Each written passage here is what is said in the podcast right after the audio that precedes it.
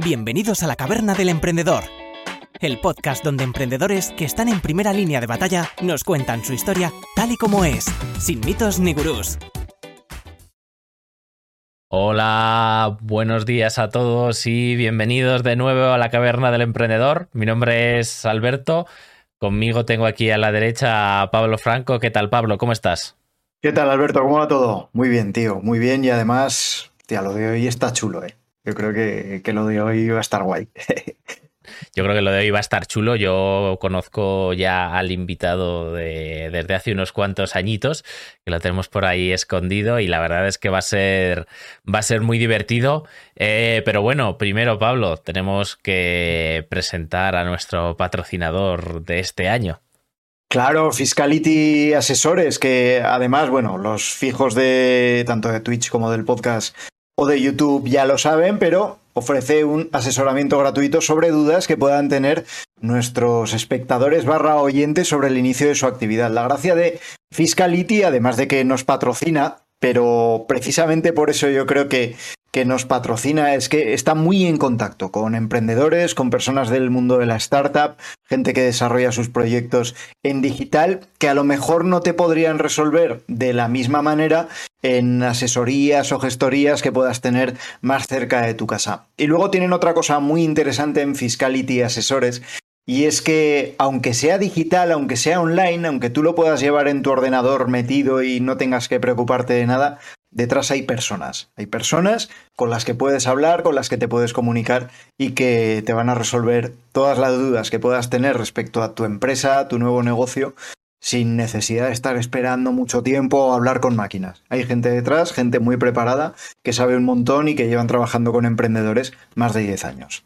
Está claro, además por eso también nos gusta, porque están haciendo un muy buen trabajo. Y bueno, Alejandra, que es la jefa de Fiscality, ya nos dijo que eh, si vais de parte de la caverna, pues os harán un asesoramiento inicial gratuito. Así que nada, eh, escribid en Fiscality o escribirnos a nosotros y os ponemos en contacto con ellos, pero que no se os olvide decir que venís de parte de la caverna. Claro, eso es, eso es, eso es importante. Bueno, vamos a presentar ya a a Alfonso López, que ponemos aquí en pantalla, aquí el jefe y maquinador de recetas de rechupete. ¿Qué tal, Alfonso? Bienvenido. Bien, vais a pasar hambre, ¿eh?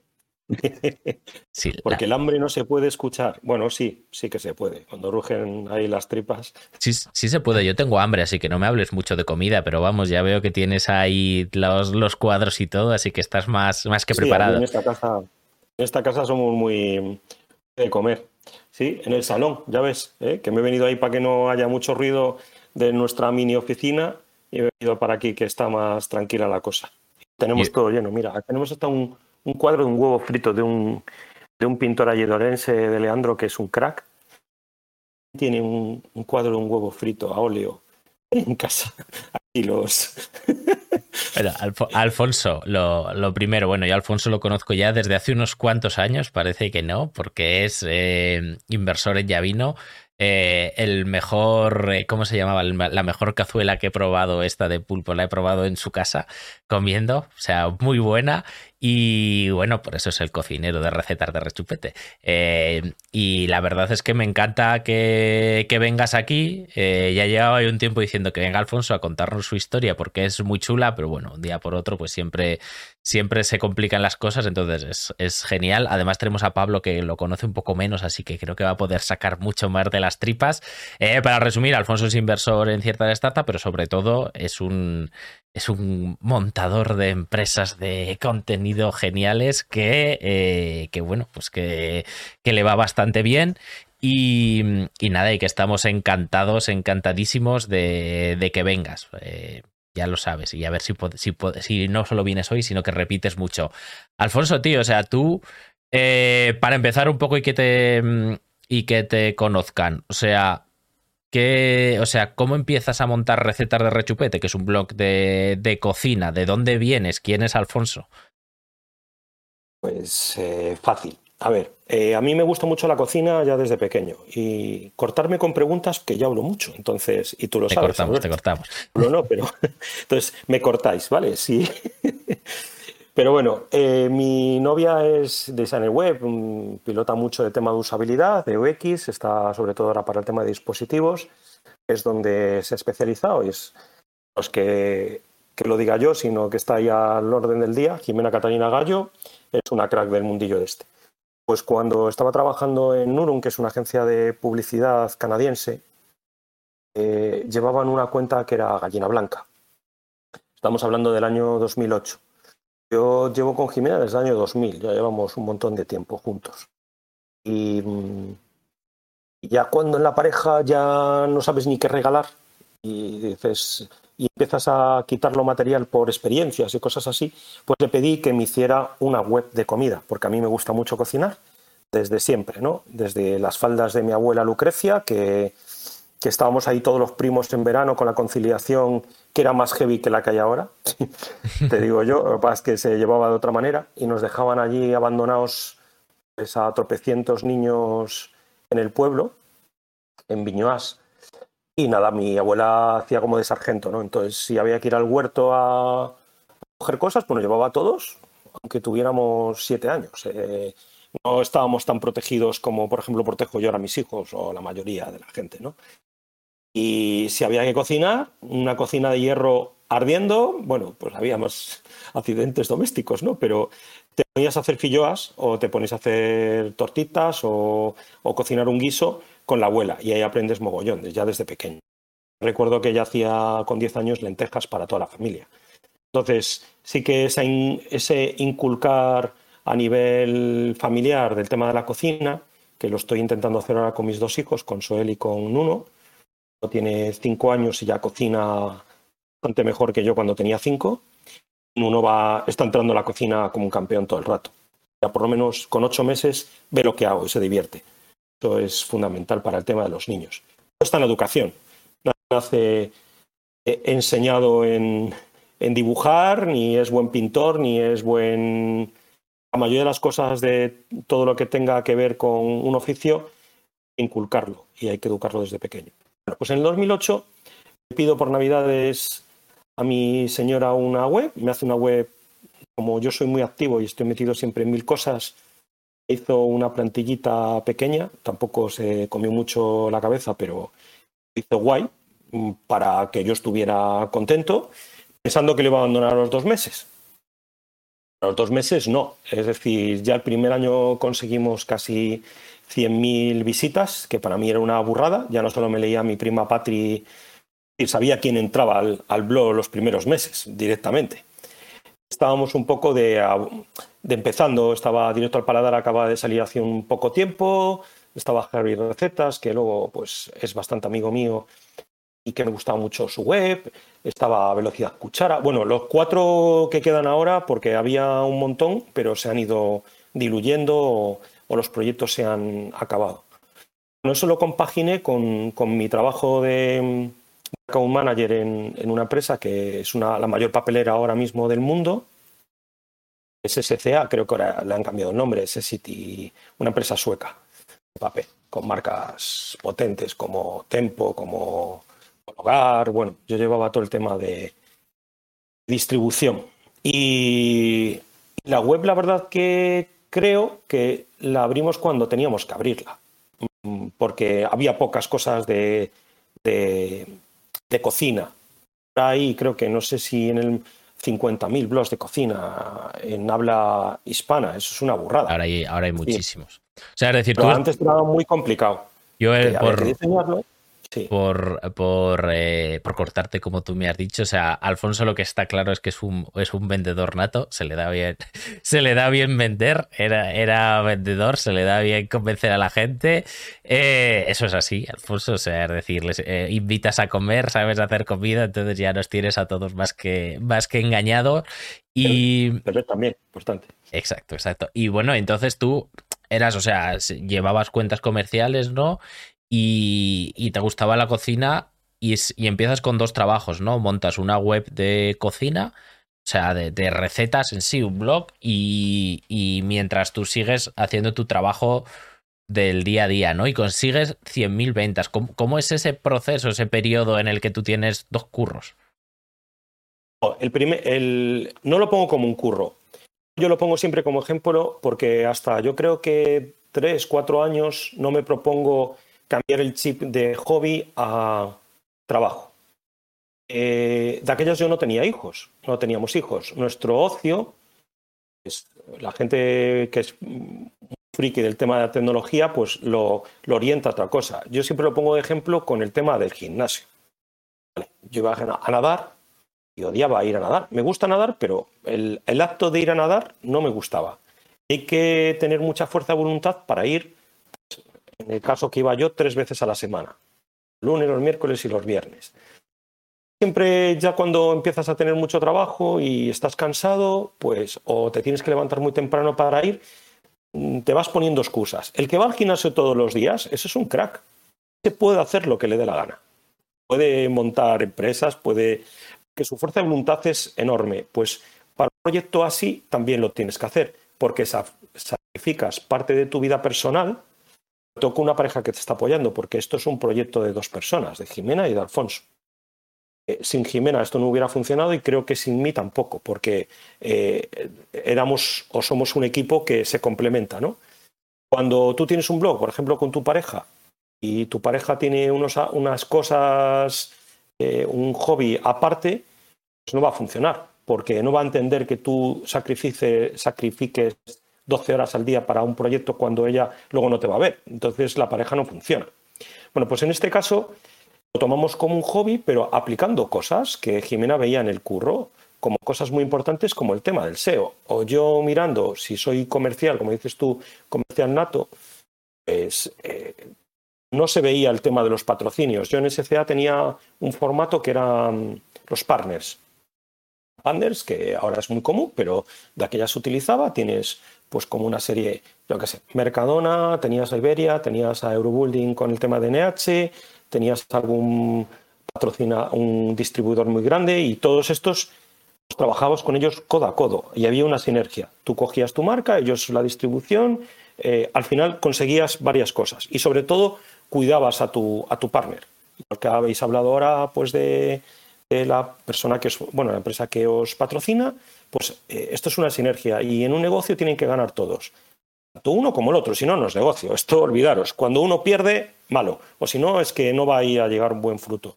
Recuerdo que me fui, pedí un día de vacaciones en el curro para cerrar Le Creuset. Le cogí el AVE, me fui a Barcelona y cerramos Le Creuset y estuvimos trabajando con ellos tres años. Fue mi primer eh, patrocinador, como quien dice, en serio. Luego llegó Galicia Calidade y luego llegaron todos los demás, que son bastante estables, alguno, con algunos trabajo desde hace siete años. Eso es muchísimo. Para... Es decir, la sinergia que ya hay es tan grande, ya ni siquiera a nivel de renovación. Por ejemplo, Galicia Calidad, estoy seguro que renovamos en enero. Ya, ya han dotado presupuesto para recetas de rechupete, no tengo ni que preguntar. A ver si ahora que va a quedar esto escrito, pues no. Pero casi seguro, hombre, que no. Los que están ahora van a estar el año que viene y estarán dentro de dos, siempre que tú les des lo que le tienes que dar y ellos a ti sobre todo que paguen bien y tal, y vas haciendo cosas. a los 3-4 años que ya empezábamos a, cobrar tanto como o en el propio sueldo, ahí te lo empiezas a pensar, ¿no? Y sobre todo el volumen de trabajo ya sacrificas muchísimo de tu vida personal porque ahí sí que son dos trabajos. Estás creando algo que no sabes muy bien lo que es, que va muy bien, que le echas muchísimas horas, tienes que tener mucho trabajo, que tienes que estar al día, contestando a lo mejor pues 50 mails al día cuando llegas de currar a las 8 y en vez de verte la serie preferida, de aquellos no había Netflix, bueno, pero te veías lo que sea. Y cogías y, tú estabas en el ordenador hasta las nueve y media que te, que te acostabas. Ahí empieza a, fecundarse o crearse lo que es el tema emprendimiento, ¿no? Es decir, pues nada, yo creo que esto, que me gusta mucho mi trabajo, pero esto me gusta más. Y no puedo con las dos cosas, tengo que decidirme. El jefe Paco Vélez me dijo, me dio un toque de atención porque ya empezaba a ir a eventos, creaba cosas, creamos eh, Tapas and en Madrid, que fue el primer evento de redes sociales donde juntábamos a periodistas, nos tenían una tirria tremendo, aún algunos nos siguen teniendo, pero no entendían el tema de las redes sociales, nos veían como que le íbamos a robar el pan y Nosotros cogimos a varios periodistas, a gente que llevaba redes sociales al principio, Guía Repsol, a varias agencias y luego bloggers. Y creábamos un evento al, mes que se juntaban todos aquí y era a nivel nacional. ¿eh? Venían en metro, en tren, desde fuera de Madrid, algunos desde Móstoles, otros venían desde Galicia. Miquel Iturriaga, que de aquellas aún no tenía el comidista, estaba con Ondaquín, estaba con el paro o algo así, creó Ondaquín, que es el germen del comidista, que luego cerró el acuerdo con el país. Se venía desde Barcelona a los eventos de Tapas Blos. Jorge Quintián, el, el gourmet de provincias desde Santiago, desde Sevilla. Bueno, era súper bonito. Ahora tú montas, al día te llegan para que vayas a eventos, podría ser, no sé cómo le llama, eventólogo a diario. Solo dedicarte a, ir a eventos. Solo dedicarte a ir a eventos. Eso antes Tapas Ambros hacía y nadie iba a nada. Es decir, las empresas gordas tienen eventos si tocaba con Tapas Ambros. Era una pasada y todo circulaba a través de lo que era la comida. Ostras, pero a mí, Alfonso, me da la sensación de que casi desde el principio tú dices, vale, es un hobby, pero yo a esto le voy a sacar rendimiento. Da la sensación de que desde, desde muy pronto, ¿no? Desde muy pronto ya le dimos rendimiento, porque sacamos algo que no tenía el resto, con una estructura que no tenía el resto, apoyado por cosas, eh, por ejemplo, con SEOs que trabajaban en Nuron como la Kill, que es uno de los mejores SEOs de España y nos estaba asesorando de manera gratuita. O José Linares, que también es un otro crack, que montó una empresa de SEO. Luego lo contratamos a él para porque ya lo podíamos pagar. Y, claro, llegan las preguntas cuando empiezan a pagarte una serie de cosas con tema de productos, porque aún no eres autónomo, aún no has montado nada, y ya, pues a lo mejor, pues te llegan 500 euros al, al mes, ¿no? A los tres años dices, bueno, pues nada, pues me tendré que dar de alta. Y de repente, pues estás por cuenta ajena y por cuenta propia. Luego hubo un tema personal que nos cambió un poco el chip tanto a Jimena como a mí y lo dejé, lo dejamos todo. Dejé un trabajo seguro, bien pagado, con mi coche, mi seguro de los seguros que te da una empresa, eh, tu tarjeta Solred, tus comidas, tu todo y, una estructura que es lo que le encantaba a mis padres. Ir de traje, tienes que estudiar empresariales, tienes que no sé qué, todo cuando no sabes qué hacer, ¿no? Y te van dirigiendo. Le conté todo esto a mi madre que iba a dejar el trabajo, tal, que es para lo que ella había soñado, porque ella era modista, mi padre calefactor, lo que querían es que su hijo tuviera una carrera, que trabajase un poco mejor que ellos, o, o por lo menos más fácil, ¿no? Que fuera explicas de qué va todo el mundo de los blogs. Y ni ideas. ¿Cómo explicarlo a mi padre TikTok? Pues mira, se la bastante igual. Iba a decir una chorrada ahí que luego esto puedes, puedes decir lo que quieras, ¿eh? se, permiten, se permiten tacos. Pero claro, tú entonces, a ver, un poquito porque la gente entienda, porque no es solo hablar de recetar de rechupete, también es hablar eh, un poquito del, del modelo de negocio que, que, se sigue alguien que tenga un blog barra web en internet, ¿no? Es decir, tú empiezas a ganar dinero, has comentado con, con patrocinios, ¿no? Entonces, eh, tú vas planteando, vas sacando recetas y por ejemplo, si es una receta de arroz, pues pones arroz sos. Eh, ¿Cómo funciona eso? O sea, ¿cómo sacas tu eh, dinero además de patrocinios? ¿Cómo consigues un patrocinio? Eh, ¿Nos puedes hablar un poco de eso? Conseguir un patrocinio ahora es muy difícil si no estás arriba. Porque ya no solo compites con un blog competencia amigo tuyo, sino compites con todas las redes sociales y cada uno es un experto en Twitch, otro en TikTok, otro en Instagram, otro en Facebook, otro en YouTube. Eh, por eso se le llama youtubers, tal. Cada uno tiene su parcela. Entonces es muy, muy complicado. La estrategia del marketing digital ahora tema de influencers, que yo no lo soy, ¿eh? o intento salirme fuera de ese, de ese tema.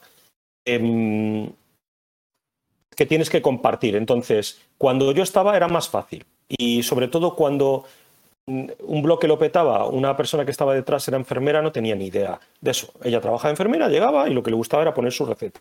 Otra era una asesora fiscal, como Susana, de huevos fritos, pues hacía exactamente lo mismo.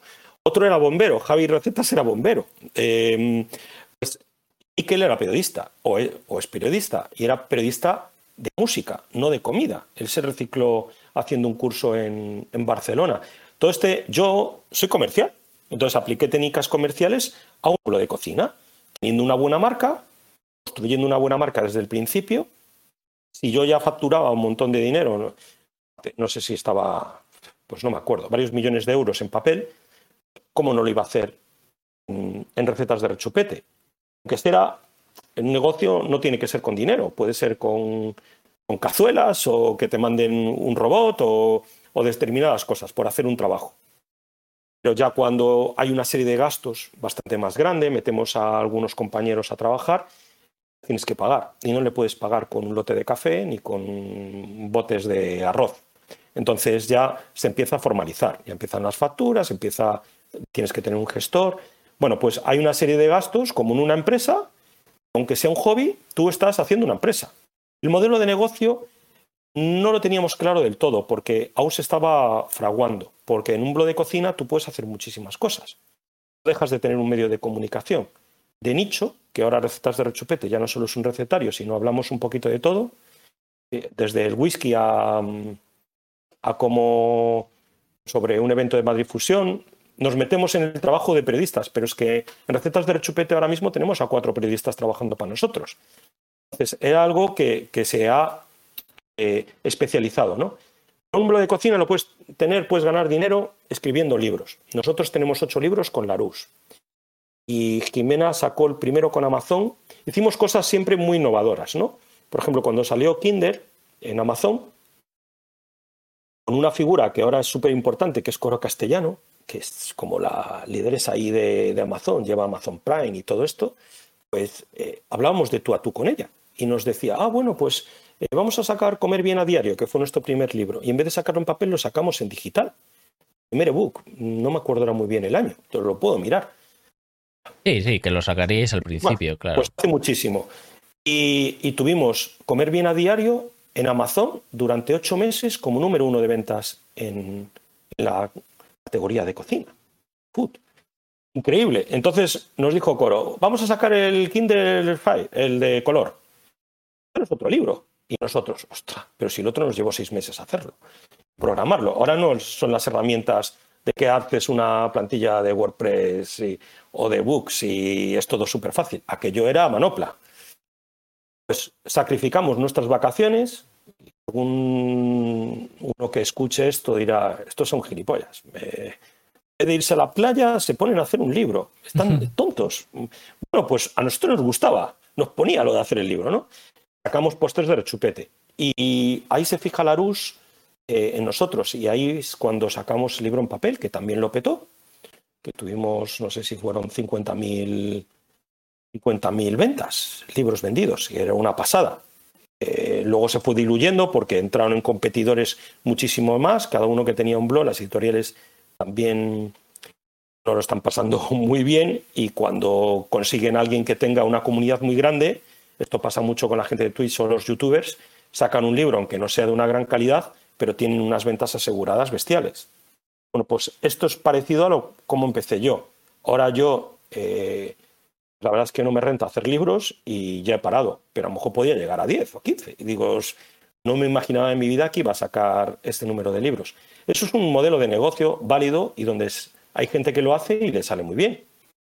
Imaginaros, pues si te dan por un libro más o menos que cuesta 20 euros, te llevas eh, un, entre un 6 y un 8, algunos que son muy buenos un 10, libre de impuestos te puede quedar en un euro. Si tú vendes 100.000 mm, libros, te llevas 100.000 euros. Está nada mal. Claro, pero vender 100.000 libros. ¿eh? Ya, pero vivir, vender 100.000 libros, ostras, Gente que los vende, ¿eh? Hay gente que los vende. gente que los vende. ahora, solo, ahora solo, te falta decirme como yo. Y ya me matas. No, yo no, yo no. No, no, yo no, yo no he vendido 100.000 libros. Si a lo mejor juntamos todos, puede, pero no he llegado a, a tal. Bueno, tampoco podría vivir con eso porque mis gastos ahora al año son mucho mayores a 100.000 euros. No, claro, tienes una estructura de empresa. No podría. Otra gente se dedica, teniendo un blog de cocina, te creas una marca personal, que de aquellas estaba muy de moda, pero ahora marca personal lo tiene hasta el más mindungi que, pues verdad, que es lo primero que te dicen que tienes que hacer para poder crear tu LinkedIn, tus historias, ¿no? Pero de aquellas estaba muy vigente. Con eso, pues puedes llegar a hacer show cookings, dar clases en escuelas de cocina, eh, donde atraes a tu comunidad y de ser digital eh, pasas a ser un, en un plano físico. Puedes llegar a mm, ser chef a domicilio. Es decir, yo he llegado a ir a cocinar una cena a casa de gente que no conocía o hacía determinadas cosas que iba explorando a ver si me gustaban o no para seguir con un modelo de negocio. Eh, puedes eh, llegar a escribir revistas, todo lo que tenga que ver un medio, se puede hacer mogollón de cosas. Que yo tenía claro era que para necesitaba unos ingresos que no fueran variables, sino que fueran estables mes a mes. El tema del el tema de un patrocinio te lo da. Porque un blog de cocina, igual que uno de viajes o uno de deportes, es muy estacional. El blog de cocina, os voy a enseñar una, una gráfica de Google Analytics, por ejemplo. Este año haremos 100.000 visitas, ¿vale? 100.000 visitas no, pero a hacer 100 millones de visitas. Bueno, 100.000 visitas a 100 millones hay diferencia. Hay diferencia, hay diferencia. Pues 100 millones de visitas empieza. Pico de, de diciembre y hace ¡pum! para arriba. Es el mejor mes del año. Todo el mundo, aunque no sepa cocinar, como pasó en el COVID, se pone a cocinar en fin de año. Y te hace a lo mejor, como hay ahora publicado en el blog, un culán de, de tarta de Santiago de- o de turrón, ni pajolera idea, hacer recetas muy difíciles que luego la caga, en, en vez de hacer cosas que sean más tradicionales y tal. Pero bueno, todo el mundo experimenta. Eh, baja en enero, efecto roscón. Luego eh, remonta un poquito cara a Semana Santa y con el tema de carnavales que te pones a hacer algún postre, alguna historia. Semana Santa, el mundo del bacalao, que es el top. Empieza la travesía por el desierto hasta el mes de junio. Cae en picado, taca, taca, taca, taca, porque na- todo el mundo se va a las terrazas. Hace calor, no enciendes el horno. Todo el mundo, operación bikini, buscando ensaladas. Nadie busca ensaladas en internet. Todo el mundo come ensalada con tomate o tomate con no sé qué y ya está. Cuando te pones a dieta comes cuatro cosas, pero no vas a buscar. Malamente. Eso nos damos cuenta poco a poco. De hecho, ahora tenemos muy afinado el tema del plan de contenidos, pero de aquellas hacías así y no tenía ni idea. Ahora vamos aprendiendo. A agosto haces un bache, pierdes un montón de pasta, porque el- la otra fuente de ingresos son las, es la publicidad, dramática, todo como lo tengas montado, ¿no? Con varias empresas, con pocas. Y te da una serie de, de ingresos. Pero cuando tienes que pagar una serie de sueldos, no te da para pagar eso. Claro, porque esto, es eh, anuncios que tú publicas dentro de tu web y Sí, si tú bueno, vas a recetas de rechupete, nosotros tenemos publicidad uy, se nos ha caído Alfonso. Se fue, Alfonso. Alfonso se nos ha caído. A ver si, si se vuelve a meter, no, pa- no pasa nada. La verdad es que está Brutal. siendo... Es brutal porque, claro, yo, yo recuerdo aquel 2008, 2009, 2007, claro, que, que todo el mundo tenía un blog. Es que es como, es como los podcasts, ¿no? Que ahora todos los días tenemos podcast. Espera, Pues en aquel Alfonso, entonces- a ver si se conecta. No sé Sí, qué pasó. Hizo prep, tengo cobertura, tengo todo. Se ha caído, Bueno, no pasa, no pasa Los nada, no te preocupes.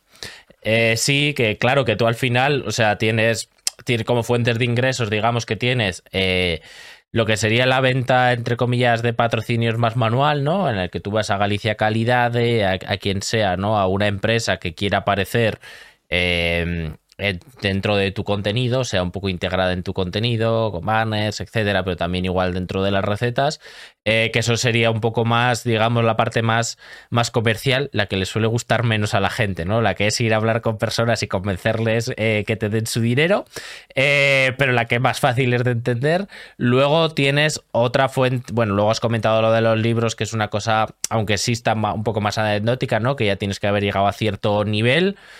Has comentado la publicidad programática, que eso sería el, bueno, SEM, etcétera, o sea, Google AdSense, todo esto. Que esto, claro, o sea, la cuestión es, tienes 100 millones de visitas, entonces pones anuncios dentro de tu web, eh, el cual, pues bueno, pues si hacen clic, pues te pagan X céntimos, pero tú hubieras dicho que, claro, en una estructura grande eso no da. Y creo, de hecho, que, que ya la época no es la misma. Yo desde fuera, ¿eh? O sea, creo que ya no se gana ni de lejos lo mismo que se ganaba antes, ¿no? Con ese tipo de Ni en publicidad. YouTube, ni en- el CPM ha bajado, el coste clip por mil no hundido. Por eso tienes que tener todo diversificado. Igual que cuando estás en una empresa, lo las cestas, a ver, tú tienes el, frutero, ¿no? Tienes que tener de todo. Como tengas solo manzana, estás jodido. Como, empresario, pero para cualquier negocio, sea el que sea. Tienes que tener todo muy diversificado. Cuando eh, vienen mal dadas por una cosa, tienes que tener una salida por el otro. Lo del plan A, B y C, eso está inculcado ahí. En cualquier, hagas un MBA, lo que te dé la gana. Yo tengo Mm. muchos másteres de, de estos y cuando aprendes es cuando tienes empresa. Mucha utilities, pero sin, si no ejerces, no, no aprendes. Tienes que meterte hostias bien dadas para, para saber salir. Y, y esto, hemos en- al final haces como un máster, ¿no? Eh, no solo de sacar ingresos, que lo tenemos diversificado por, creo que el otro día tenía 12 líneas de negocio. Pero una vez que aprendes a saber hacerlo esto con, por un sitio y sabes el SEO es muy importante, empiezas a probar con SEN, metes en todas las redes sociales, puedes cobrar también por cada red social, puedes eh, ir a ferias, puede, es que puedes hacer mil cosas, es súper creativo, además es cocina, ¿no? ¿Por qué no montar algo similar? Entonces creamos recetas para mi bebé, que ya está dando números positivos. Llegó, durante tres años pérdidas. Claro, porque esto es, lo- esto es importante también que la gente lo entienda. O sea, esto no es que Jimena te haya montado una plantilla y tú cocines en tu casa y que bueno, que igual empezó así, ¿no? Pero que tú cocines en tu casa, te grabes con el móvil y lo subas, ¿no? O sea, es decir, tú ahora tienes una estructura de empresa bastante grande para crear todo este contenido que estás creando y para llegar a toda la gente que estás creando a esos 100 millones de visitas al año, que no son pocas. Entre todas las empresas somos casi 26, somos no, somos 26. Podemos contratar a un becario, el becario Pablo, que anda por ahí atrás, que lo está, firmando, lo está formando ahora Jimena esta semana. Está todo el mes por ahí por nuestra casa y luego ya todos hablamos de tema remoto. Queremos trabajo remoto. Estamos no a favor aquí desde el COVID de, que cada uno trabaje desde su casa. Nosotros lo llevamos haciendo desde hace ya Vamos a hacer, eh, ya me he perdido, pero creo que llevamos 14 años. 14 años hacemos en noviembre. Y siempre con trabajo. Y ya está, nos juntamos a alguna convención de empresa, como hacía en SCA, vamos ahí de carallada, algún día para trabajar de verdad y los otros dos pasarlo bien y alguna reunión y luego pues eh, dos veces al mes más o menos hacemos lo que estamos haciendo ahora. Nos ponemos cara, ponemos un poco para que la gente vea el equipo y ya está. Y luego yo tengo un día a día normal por mail como un trabajo normal, pero no hace falta ir a una oficina todos juntos. Hasta equipo lo haces igualmente y ya está. ¿Cómo Es una fue, forma de... ¿Cómo fue, Alfonso, vuestra curva de crecimiento? Porque, bueno, desde muy pronto os lo planteáis como estructura de negocio, que al principio obviamente no da y tardas un tiempo importante en tener que decidir si sigues con tu curro de antes o te embarcas en la nueva aventura. Pero claro, de ahí a estar 26, además trabajando en remoto, que para una estructura de contenidos, ostras, es mucho. Es mucho porque muchas de las empresas que, que, se están creando, pues a lo mejor con dos o tres redactores y alguien que se dedique a la parte más técnica, están tirando y son negocios perfectamente rentables. 26, ostras, hay medios de comunicación que no los tienen y que, y que facturan. Hablando, claro, pero hay gente que la... Lo... de crecimiento ahí? ¿Cómo, eh, ¿A partir de qué momento aquello se dispara? Si tengo un patrocinador, meto uno o dos recursos. Yo los, a ver, mis empleados son recursos al final, eh, está así. Algunos son amigos. Mira, Rubén Amorín era mi compañero de piso en Santiago de Compostela, estudió empresas conmigo, ADE. Eh, Sandra, mi mano derecha que hace todas las acciones especiales, es arquitecta. Entró el 2008 toda la mierda esta de la construcción que vuelve a pasar ahora, se quedó en el paro, haciendo cosas como el Hospital de Santiago, el Colegio La Salle y cosas. Cambió el AutoCAD por, el Premier, por, por Video Premier. Eh, es decir, el reciclaje ahora es súper importante y lo tenemos que inculcar también a nuestros hijos, que no vayan por ahí siempre porque la van a cagar. Ahora tienes que ser, tener la mente un poco más abierta. El crecimiento, los primeros años fueron bestiales de crecimiento. Eh, que hicimos las cosas muy bien, creo, desde el principio. Creamos la marca tal. Lo que no teníamos muy claro era el modelo de negocio, que fue cuando dejé el otro trabajo en el año 2008, puede ser. Estoy mirando LinkedIn para no perderme. ¿eh? No, te, no te preocupes, da, no, da, igual, no creo que nadie vaya a hacer doble check si lo que has dicho es verdad o no. Pero bueno. En enero del 2014 le digo a mi jefe que me voy. baja voluntaria, después de ocho años trabajando en SCA, sin pactar ningún tipo de... No, me voy. Ya está. Nos pusimos a llorar los dos como magdalenas. Porque eran muchos años, no, no me iba de malas, me iba de buenas. Claro, pero tú, ya tenías, tú ya tenías un negocio en el otro lado que, claro, que facturabas. Sí, tenía una fuente para comer. No se vino Jimena, ¿eh? Tampoco sabíamos muy bien cómo iba a ir. Esto de emprender, no emprender si. Esto. Emprender si te va a ir bien. Que los que estén escuchando esto nos estén viendo, que se quiten de tonterías. Esto es lo que es aprender para de verdad luego en una, dos, tres empresas de verdad que te vaya. Tienes que tener todo seguro, no, es, es una acción de riesgo. No tienes la seguridad de papá ni de mamá de que te van a ayudar si te va mal o cosas de esas. Y el que emprende con mucha pasta detrás, eso no es emprender. Sí, le puedes llamar, pero tienes una red de seguridad bestial, así que te puedes caer las veces que quieres, que esto pasa mucho en Estados Unidos. Aquí si la cagas, la has cagado, te has arruinado. Entonces hay que tenerlo muy claro también cuando lo haces. Durante seis meses estuve desde enero de tal, vino el otro comercial, le estuve formando un mes y medio, una cosa así, mientras encontraron un, alguien para que también es un colega ahora en la otra empresa, que yo me sigo muy bien, llevando muy bien con todos mis compañeros. Y tuve seis meses que a ver qué quería hacer. Lo que me habían enseñado en los másters, en coger de verdad el boli, ya lo tenía, ¿no? Pero lo tenía que estructurar bien, dar todos los pasos, crear la SL, quería dejar de ser autónomo. Tenía una serie de ingresos que tenía que hacerlo de otra manera no empezar a palmar pasta todo en impuestos, había que hacerlo de otra manera, ¿no? Eso me llevó seis meses. Seis meses pasado el verano y trabajando más que trabajaba antes. Digo yo, no sé si me habré equivocado, pero bueno, yo me lo estaba pasando muy bien, porque no es lo mismo escribir una recetilla que dirigir una empresa, no tiene nada que ver. Yo ahora cocino, he recuperado el tema de cocinar para mi familia, porque cocino algo para el blog, pero muy poco. Ya lo hace gente que es mucho mejor que yo que entre en recetas de chupete se tiene que dar cuenta que hay un panadero que hace pan. vas a hacer pan y te va a salir. Que haces un postre y hay una repostera con, con títulos y que sabe de repostería. Y uno que, pues, madres que hacen unos guisos que flipas, que los hacen mejor que yo. Porque yo hago determinadas cosas muy bien, pero no hago 5.000 recetas bien. Eso es imposible. Y no hay blogs con 5.000 recetas y grandes eh, de mi competencia. Nosotros estamos ahora mismo en el TREP, eh, somos top 3 de gastronomía ¿no? En, España. Está directo al paladar y CupPad por, por encima. Unos son franceses, que fueron comprados eh, por los que llevan Ibai y todos estos. Se llama, bueno, GetBlogs ahora es me acuerdo ahora el nombre. Bueno, no me sale. Es la, agencia de Ibai, dices, la de Biz. Sí, la que lleva todo el tema ya. Uh no, pero llevan a, Rubius seguro. Directo al paladar es Weblogs, que es una. Pues están ahí Sakata, bueno, estaban todos estos. Estos están muy por arriba. Pero luego Cutpad, que es ya de contenido que mete la gente, también tiene mucho volumen. Y luego estamos nosotros, estamos ahí luchando por el tercero o cuarto puesto somos como un David contra los Goliath, que son los medios grandes, el comidista, eh, bueno, del top 10 somos el único, estamos tocando las pelotas a todos los demás, así de claro. A ver si viene alguno y nos compra. a, ver, a ver si pasa pronto, Alfonso, que así te, jubilas tú también. Si viene un buen candidato, yo le pongo el lacito y van a comprar un chollazo.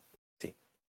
Y eh, lo dejo ahí para tal. No, esto es Vox Populi que llevamos como 3-4 años con algunas ofertas, lo que pasa es que no han cuajado, ¿no? Pero, pero sí. Eh, porque tú, claro, tú pasas de primero estar trabajando y hacer tu todo a ahora básicamente ser digamos un gestor de tu de tu negocio, ¿no? O sea, es decir, no es tan habitual que tú grabes, no es tan habitual que tú escribas, o sea, tú gestionas el negocio, vendes, buscas patrocinadores, eh, haces una planificación estratégica, vamos, haces el trabajo más de un CEO de una empresa de veinte y pico personas. ¿Correcto? Sí, correctísimo. De hecho, Alfonso no está por ningún lado ya. Están los artículos porque tiene que estar a nivel de Google, que es una recomendación de SEO por autoridad. sería como un super periodista, Pablo, hay Alfonso López redactando todo el rato, pero es sobre ese Alfonso López está recetas de rechupete que es muchísimo más importante. Es lo que es más conocido. De hecho, mucha gente piensa que soy una chica. El que está detrás de recetas de rechupete es una chica. Si en recetas de rechupete ahora mismo hay nueve personas, de las cuales en contenido está más o menos la mitad, pero hay un diseñador, hay un SEO, está Juan también con el tema del vídeo que es como reciclado de, de cosas que tenemos por ahí. Luego hay cuatro de contenido, hay redactores, hay un montón de gente, incluso para redes sociales. O por encima tenemos muchas aplicaciones, HotSuite, Street. Estamos pagando. El día uno viene una hostia muy gorda de dinero. Que de dinero, de las aplicaciones. Tú piensas que te vienen a pagar antes de los impuestos del trimestre y, y dices, uy, palazo, palazo. mucho dinero en el banco, ya no tengo. El cash flow, el cash flow de los emprendedores. Uh. Desaparece todo, está todo en el aire. Pues, y luego hay que lidiar que te paguen, que hay mucha gente, que hay muchos pufos. Podría contar aquí John Vox Populi no trabajes con esa agencia, no trabajes con esta gente, trabajes con ese que. Y entre nosotros, más o menos los que nos conocemos, sabemos perfectamente porque hay agencias buenas y agencias malas, y hay marcas buenas y marcas buenas, malas.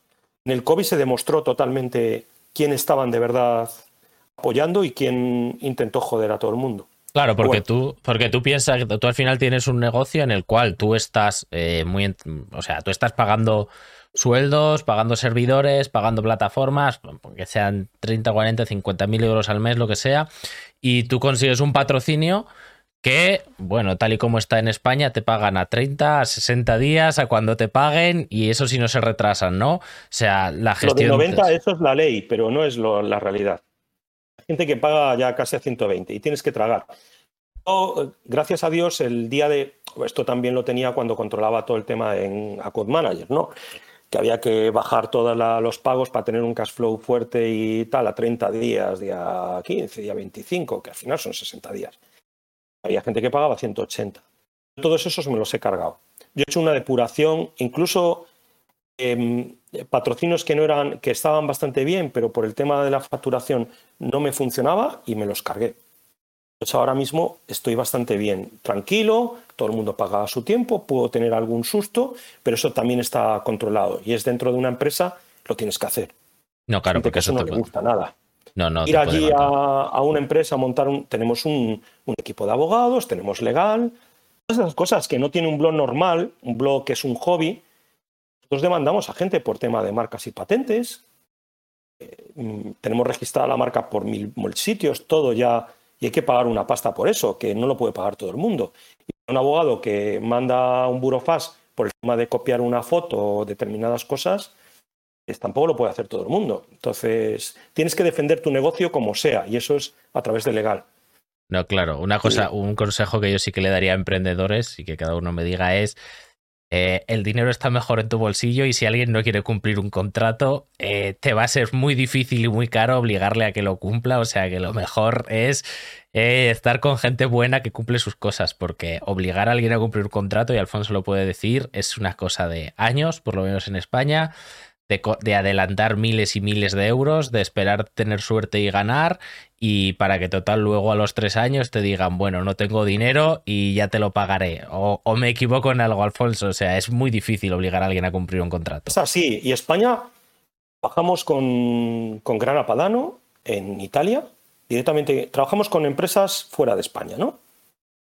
Italia, con Luxemburgo, lógicamente, porque está ahí a ver, Amazon, Microsoft, Facebook, eh, me falta Google, todos fuera. Hemos tenido ya dos inspecciones de Hacienda porque venía todo de fuera al principio y decían, pero este tío, y tuvimos dos inspecciones. Lo llevo todo el dedillo para que no pase nada. Es decir, tengo dos gestores, dos gestores, dos gestoras, dos chicas. Un lado y por el otro. Que no haya ningún problema, porque además aquí en, en Inglaterra, ¿no? Aquí te pasa algo y el responsable lo haya hecho mal tu gestor, el responsable eres tú. Por eso vuestro patrocinador es muy importante que lo llamen. Se tienen que asesorar muy bien la gente que quiere emprender. No hacer las cosas al show, porque luego acabas haciéndolo. Si no lo haces como un hobby y ya está. Pero cuando quieras emprender, haz las cosas bien. Claro. Y sobre todo imputa tus horas de trabajo. Yo no lo hacía Una startup siempre sale a, a pérdida, siempre, porque como trabajas 14 horas al día, un curro normal trabajas 8. En... Aquí parece que tienes un bar. Está abierto todo el rato. Y sábado, de sábado, es decir, de lunes a domingo. Entonces, si tú haces cálculos, de verdad no estás. Aunque parezca que la facturación va bien, Levita es negativo, ¿eh? Sí, eso es, eso es, un, eso es una trampa que me. A todo el mundo. Bueno, que no, no, ¿eh? pero, sí, mola, pero es, verdad que hay que decir las cosas. Eh, Alfonso, esto es, hay que, hay que cargarse mitos y gurús, de eso va la caverna, pero es verdad, es, es muy fácil sobre el papel hacer, bueno, muy fácil relativamente hacer que un negocio gana dinero si tú te estás trabajando gratis y eres el único recurso que hay. Así es muy fácil, porque cuando te factures 10 o 20 euros para pagar el SaaS, pues ya puedes decir, venga, ya gano 10 euros. Claro, pero si imputas tus 14 horas, estás a menos, a menos 4.000 o a menos 5.000 al mes, está claro. Y, cuando, y cuando quieras vender la empresa, pues tú no vas a estar trabajando gratis una vez que la vendas. Así que sí hay que imputarlo. Luego otra cosa que has comentado muy bien es lo de asesorarte. Eh, claro, porque vosotros, o sea, es decir, has dicho, está disponible para la venta, tal cual. Eh, claro, hay muchas cosas cruciales, ¿no? Pues, por ejemplo, en una venta que se analizan, pues, por ejemplo, oye, ¿tiene, ¿hay algún riesgo de algo que hayáis hecho mal en el tema de impuestos, que nos pueda venir una multa? ¿Hay algún riesgo en el tema de la RGPD? La PRL. Exacto, o sea, es decir, eh, pues, protección de datos, todo esto, porque claro, vosotros al final están comprando mails, están comprando ciertas cosas cuando compran una SL. Hay, hay, muchas cosas de estas que si estás mal asesorado, luego no te lo van a valorar en una venta, ¿no? O sea, o sea, la parte de la gestoría estoy más que de acuerdo en que es, bueno, no la gestoría, o sea, el asesoramiento legal, en que es, eh, en que es más que imprescindible. Y otra cosa que me ha gustado es lo que tú has dicho de que Alfonso ya no sale por ningún sitio. Claro, porque si tú estás planteando en vender, si dependiese de ti, ¿Cómo afectaría eso a una valoración si la marca dependiese de ti? La empresa va sola. Ya no necesitan Alfonso. Con que venga una persona que sepa gestionar, ya está. está. la empresa con un lacito. A ver, la empresa creció muy rápido, es una empresa que ya lleva mucho tiempo, aunque 14 años, pues eh, lleva haciendo las cosas bien desde hace tiempo. Eh, al bueno, contratamos un equipo asesorados por un departamento legal importante y se hizo una reestructuración de todas las empresas que tenemos, somos varias, y también tiene un coste bastante grande, pero dotamos un presupuesto para eso y lo hicimos. Tenemos que ahorrarlo, hay un dinero y se hizo y se hizo bien. Se pagó todo y ahora, pues como quien dice, está todo perfecto todo para tema, hasta cuando tú creas la empresa, piensas a lo mejor en venderla, hay que hacerlo también bien, que si no puedes palmar mucho dinero. Desde pagar un 1,2 de impuestos a pagar un 25. En una venta es muchísimo dinero. Eso no lo planteas hasta que de verdad te pasa. Y si no lo tienes todo bien estructurado, pues eh, va a salir todo mal. Entonces, algo, eh, Móntalo, que surja, que funcione. No lo dejes en el cajón porque si no, no sirve para nada. Como lo de siempre, tienes una buena idea, pero si no la has ejecutado, sea muy brillante, no sirve para nada. Y si tienes una mierda echada en un palo, pero que la ejecutas, al final va a funcionar para arriba. Pero si desde el principio tienes muy claro y lo haces más o menos bien, es decir, haces la casa por, abajo, no por el tejado. Estoy hablando con muchas metáforas, pero que mm. sean fáciles de entender, ¿no? No vamos a hablar aquí de números ni de cómo montar una empresa desde cero, que nos llevaría mucho tiempo hablando, ¿no? Pero si haces más o menos las cosas y estás un poco asesorado, luego te va a ser muy fácil eh, todo el siguiente proceso. Sobre todo, lo que es la deuda técnica, eh, hacer cosas desde el principio o deuda financiera, que luego no vas a poder cambiar, porque como la hiciste desde el principio, luego es muy difícil. incluso te puedes cargar la empresa. Esto ha pasado con determinados bancos y cosas.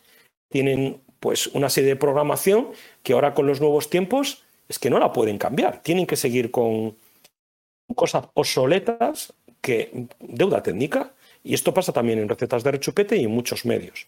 Entonces, si tú lo haces también a nivel financiero, fiscal, legal, eh, de contenidos, bien las cosas con agentes sin tener a la gente sin contratar, eh, teniendo todos los contratos bien hechos, importante de amarre, teniendo una buena protección de datos, con una buena PRL que has pagado, no la has, copiado por ahí, copy-paste para ponerla en tu web, sino que está bien hecha. Todo eso cuando pasa eh, algo y viene alguien que está interesado y tú te lo piensas, porque a lo mejor tampoco quieres vender tu estilo de vida y sigues con tu empresa y ya está. Es, eh, es todo más fácil. Entonces, en el caso de Zebra, por ejemplo, que tú conoces bien, tener un asesoramiento de una startup desde el principio de que la vas a cagar aquí, aquí y aquí. Te lo digo yo, que lo sé. Y el otro, no, no, no, no, que sí, que, que de verdad, que mira, vas a fallar aquí. Mira, yo veo el futuro. ¿Lo ves? ¿Ves? Mira, dentro de dos años, pa, aquí te va. Eso, es, eso no está pagado. Eso es importantísimo, que te asesore alguien en el camino. Mira, si no tienes para poder pagarlo, mira a YouTube, mira a la caverna, mira, eh, asesórate, está todo en Internet. Hay muchísimos blogs especializados en este tipo de cosas donde puedes sacar, te pueden sacar de muchísimas dudas. Muchas. No digo de papeles o lo que sea, si no tiras de amigos, pero al principio todos los principios son duros y tienes que ser muy proactivo en determinadas cosas para ahorrarte dinero. Cuando lo tienes, pues yo a lo mejor curro menos ahora que antes, porque mi equipo es un buen equipo. El equipo me ayuda que yo pueda ir a recoger a mi hijo a la tarde al colegio, y tú lo sabes, que por las tardes pues no vas a tener una entrevista a la caverna, una reunión ni nada. Yo estoy con mi con Soel o con Nuno. Acabo de trabajar y ya está. Eso sí, mis horas son muy, muy activas. Hago mucho, antes mamoneaba mucho, ¿sabes? Y ahora ya no mamoneo nada. Yo, sigo, yo sigo, yo sigo mamoneando mucho. Y, y, aparte de todos estos consejos, ya más de tu negocio, ¿cómo ves el, el futuro de todo este sector de creación, entre comillas, de contenido, tanto en vídeo como en blogs, como en eso? ¿Hacia dónde ves que está avanzando? Todo muy volátil, porque antes los cambios se hacían cada dos años y ahora son cada seis meses y cada vez será al trimestre. El vídeo se ha impuesto, todo el mundo lo sabe, porque ya somos consumidores de vídeos impulsivos, sobre todo como entretenimiento, no para aprender a cocinar, en mi caso, ¿no? Leer un tostón de receta que a veces está muy bien explicada, pero la gente va al vídeo, no va a leer. El tiempo de lectura en el blog baja lo bestia. Pero tienes que tener, porque a nivel de Google si tú tienes un buen artículo, si solo tienes cuatro líneas, no vas a posicionar nunca. Entonces lo tienes que tener todo. ¿Qué viene? Viene la inteligencia artificial que nos va a comer por los pies, porque cada vez lo hacen mejor. Ya lo he probado y funciona. No la voy a aplicar a recetas de rechupete, descarado. Además, con las últimas actualizaciones de Google, ni de coña, porque me cargo mi empresa. Hay gente que lo está haciendo, están automatizando, hay SEOs de nicho que están haciendo cosas así. En una semana te montan rastrean contenido, te roban, pim, pum, pam, tal, y te crean una web impresionante. SEO de nicho, no sé si habéis tenido alguna charla de estas, pero no. debíais de coger algún nichero que es increíble, como montar una empresa en, poco tiempo. Apunta, apunta. Y, sí, sí, sí. buscar un buen nichero que os explique cómo montar algo de target y de nicho y cómo ganar dinero. Pues Haciendo una buena tecla Dices nichero, yo me imagino a, alguien metiéndose en los nidos de gente ahí a robar los pollos o algo, ¿sabes? O sea, un nichero. No, no, este, pues este, es un mundillo que el que lo escuche y sepa de qué va, sabe perfectamente. Puedes montar un, e-commerce de palos de golf o de, deportes, ¿cómo se llama? El burning, ¿no? El del flotar. Ah, el curling, no, como es, sí, sí, sí. sí poder hacer afiliados, que tampoco lo hemos hablado, pero hay webs que son solo de afiliados y ganan muchísimo dinero. Eh, o, montar lo que son las membresías a partir de asesoramiento técnico, desde cómo hacer un podcast, puedes asesorar a la gente o, cómo cocinar, eh, pero bajo una suscripción. Y no solo, por ejemplo, OnlyFans no es en el mundo solo por lo que la gente lo conoce, empezó de otra manera, ¿no? Y hay muchísimas plataformas que la membresía se utilizan, o cursos online, o hay muchísima, lo que decía, hay muchísima manera de ganar dinero. Lo único tienes que buscar tu sitio y luego tener suerte, además de trabajar mucho. aunque la gente diga que no hay que tener suerte, sí que hay un, factor importante suerte es un factor de muchas cosas, no es magia, es a través de trabajar duro, pero, pero también la tienes que tener. Tienes que tener la chispa, ¿no? Y hay una cosa que, que, pasa mucho, ¿no? Y que hablamos de Ibai porque todo el mundo habla de él y es un caso que todo el mundo conoce, no por nada más. Pero, claro, la gracia es que te pille la ola precisamente haciendo eso. Porque el que viene detrás ya va tarde. O va a tener que remar muchísimo más para que eh, pueda llegar a estar en el mismo punto, aunque sea muy lejos, en el que estás tú porque empezaste antes. Y ahí está una de las claves y yo creo que ahí la suerte influye absolutamente. Claro, tú puedes facturar medio millón de euros, o un millón, o tres. Otro a lo mejor le vale con 25.000 y tener un autoempleo. Es que todo depende de tu objetivo empresarial y de vida. Hay gente que la salud mental. Emprender no te ayuda a tener salud mental, ¿eh? pero bueno, hay gente que está trabajando en su trabajo de camarero o de trabajos que sean picando en la mina, lo que sea. Trabajos que no te ayudan a crecer en tu vida y quieres emprender porque tienes. Has encontrado lo que estábamos diciendo, gusto por la cocina y ahora es muy fácil montar un blog de cocina, es súper fácil, antes no era fácil. Ahora, en un día tienes un blog de cocina, si quieres, súper bien montado y con estructura de SEO y tal. Puede ser para, para tema de viajes o que quieres ir con una camper por España adelante y, y teletrabajar un día en Tarifa y el otro día en Riazor. se puede hacer. Y dejas tu trabajo y cobras lo que necesites. Entonces, la ola es como los futbolistas. No todo el mundo va a ser, a ver, Messi o Ronaldo. Estos, yo estoy un poco desactualizado del mundo del fútbol, ¿no? Pero mm, para llegar a ser eso, que es muy bueno, que has triunfado, has tenido suerte, lo que sea, estás ahí arriba. Hay algunos que también son muy buenos y no lo han conseguido, y se han quedado por el camino. Esto pasa igual con el tema de emprender a lo mejor resurgen con otra empresa dentro de cierto tiempo porque la estructura mental ya de aplicación y todo la tienen y, con algo más sencillo pues le funciona mejor. Conozco mucha gente, por lo menos tres casos, su primera empresa la... muy mal. De hecho, estuvieron un año ahorrando para pagar todo, que es gente, amigos míos, que no había dejar nada de una, un concurso de acreedores ni nada de esto. A estos han pagado todo. Y luego ya se le pasó un poco el, la pena, montaron otra cosa y a los tres le va bastante bien. ¿Por qué? Porque lo que decíamos antes, tienes que meter determinada, tienes que tropezar en el camino para de verdad luego poder saltar esas, esos problemas. Porque problemas vas a tener todos los años. Te viene un COVID de la mañana o te viene... Es que no sabes lo que va a pasar. Eh, sabes lo que... Es lo que decía, puede ser evidente porque llevas mucho tiempo en este sector cosas exógenas, no, pero las endógenas sí que las más o menos las puedes controlar el día a día. Luego, pues si tienes todo el diversificado, es, hombre, pueden dar donde a lo mejor tu fuente de ingresos sea el mayor, pero si luego la mesa no se cae porque tienes más patas, pues el negocio sigue. Y luego ya te harás más fuerte en otra, o una de esas patas se convierte en el pilar, que se le llama pivotar en una empresa. Es decir, empresas que empezaron de una cosa y ahora son otra cosa totalmente distinta. Pues por eso, porque han sabido pivotar. Una startup te da eso. Cuando estás con empresas como donde estaba yo antes, que son dinosaurios, que van solos, porque es una papelera mundial donde tiene, no sé, 10.000, 20.000 o 30.000 trabajadores, pues sí que va sola. Pero en una startup te da una flexibilidad que no te da las otras empresas.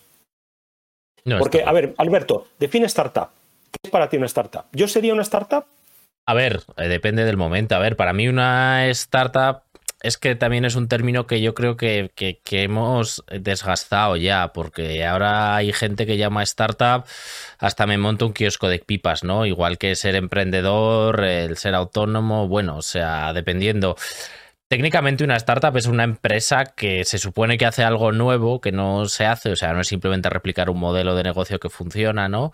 Es hace algo nuevo que tiene potencial de hacerse muy grande, normalmente usando la tecnología, ¿no? Em, entonces, bueno, a ver, una startup, pues eh, yo creo que en los inicios sí, o sea, recetas de rechupete podría ser una startup, era algo eh, diferente, lo estaban haciendo de forma diferente, no estaban los blogs ah, tan metidos eh, y tenías mucho crecimiento. Bueno, pues puede ser. Ahora mismo, pues igual no tanto, ¿no? Exacto, ahora eres una no empresa. Soy una startup. Ahora eres una empresa. no soy una startup. Soy una agencia de contenidos. Podría decir que soy una agencia de medios y contenidos. Exacto. Exacto, con también. para mi bebé, con Slice Carnival, con, con Amigas Top, con las webs que tenemos y luego que llevamos, hacemos contenido para otras marcas, porque hemos aprendido, sabemos cómo hacer SEO bien hecho, sabemos cómo llevar las redes sociales y que funcionen, asesorar. Ismael el otro día, pues entre tú y yo vemos un vídeo, ¿no? Hablando un poco de Isma, que lo está haciendo muy bien. Eh, que por cierto, lo tenemos, lo tenemos en el chat. Que por cierto, lo tenemos en el chat a Ismael, está por ahí. Lo tenemos ahí, pues con Ismael es un, crack. es un crack. Es, es el mejor, yo lo quiero mucho. Bueno, pues el primer vídeo que ha sido un pelotazo, no sé si podéis ir a TikTok, pero eh, compró un vino de Mercadona, se le ocurre, no sé si a él lo va, va a decir Juan, a Paco. a Paco eh, lo tiran por el váter pero esto es, esto es muy rompedor, yo no me atrevo. ¿Que no te atreves?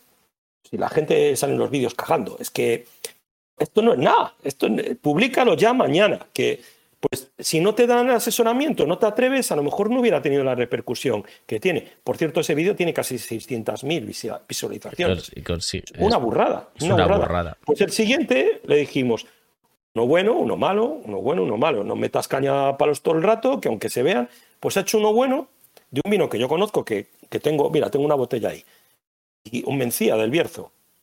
Y no sé cuánto llevaba ayer, 300.000 o Ayer llevaba 300.000, lo sacó el, el, miércoles y llevaba unas 300.000 y creo que ya la cuenta de Ya Vino Club en TikTok está por eh, más de 15.000 seguidores eh, de cero, o sea, es decir, hace tres semanas o cuatro teníamos 30 o 40 seguidores, no tenía más porque no habíamos hecho nada, o sea, no, no habíamos hecho nada. Entonces y encuentras, de repente tienes un punto de suerte. mucho trabajo, que se lo ha ocurrido a Ismael de carajo, pero, pero a ver, el tema es, las redes sociales con los cambios de algoritmo, las empresas que no paguen están muertas desde hace dos años.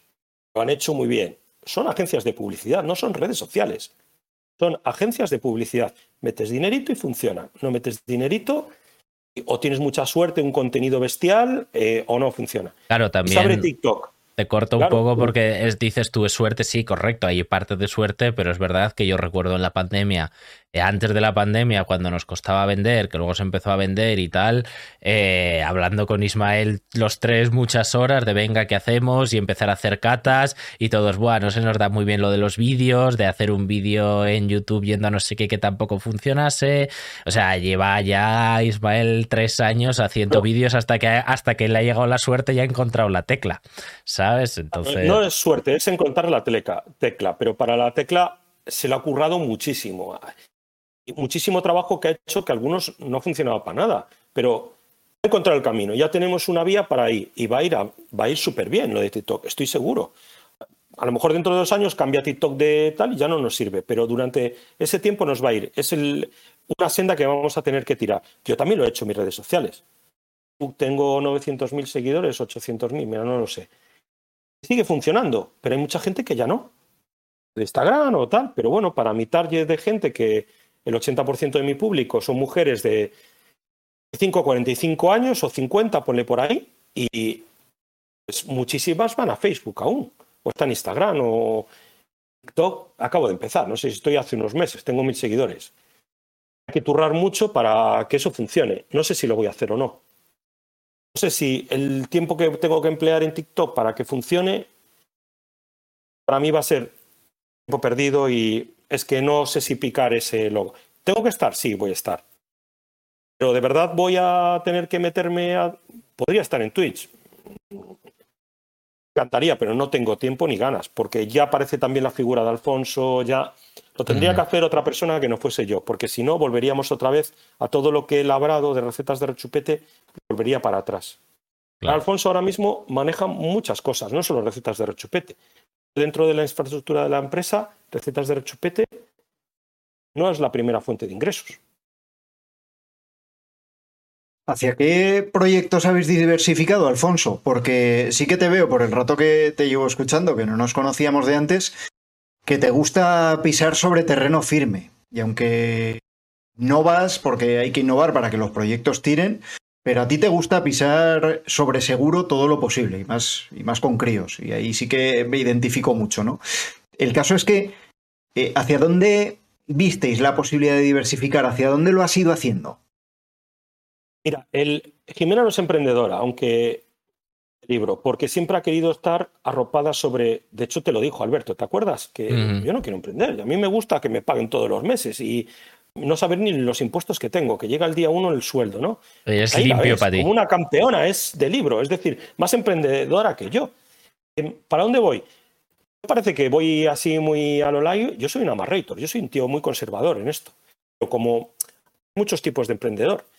Porque muchas de las cosas de diversificación me están llegando gracias a estar en este sector. Porque si estuviera vendiendo papel del culo, ahora no estás a lo que tienes que estar. Si estás a dos, tres cosas, no estás a ninguna. Y la oportunidad en, LinkedIn, nosotros estamos como inversores en varias empresas. Solo sale la de Yavino, la verdad es que la tengo que borrar, porque no paran de llegar gente que quiere que invierte en su negocio. Yo no tengo tiempo de ponerme a... Estamos en cinco startups y solo está puesta ahí una. Nada más. Y ya te, dije, que puse una y la borré, la borré a, las dos horas, la borré lo porque decir. estaba llegando...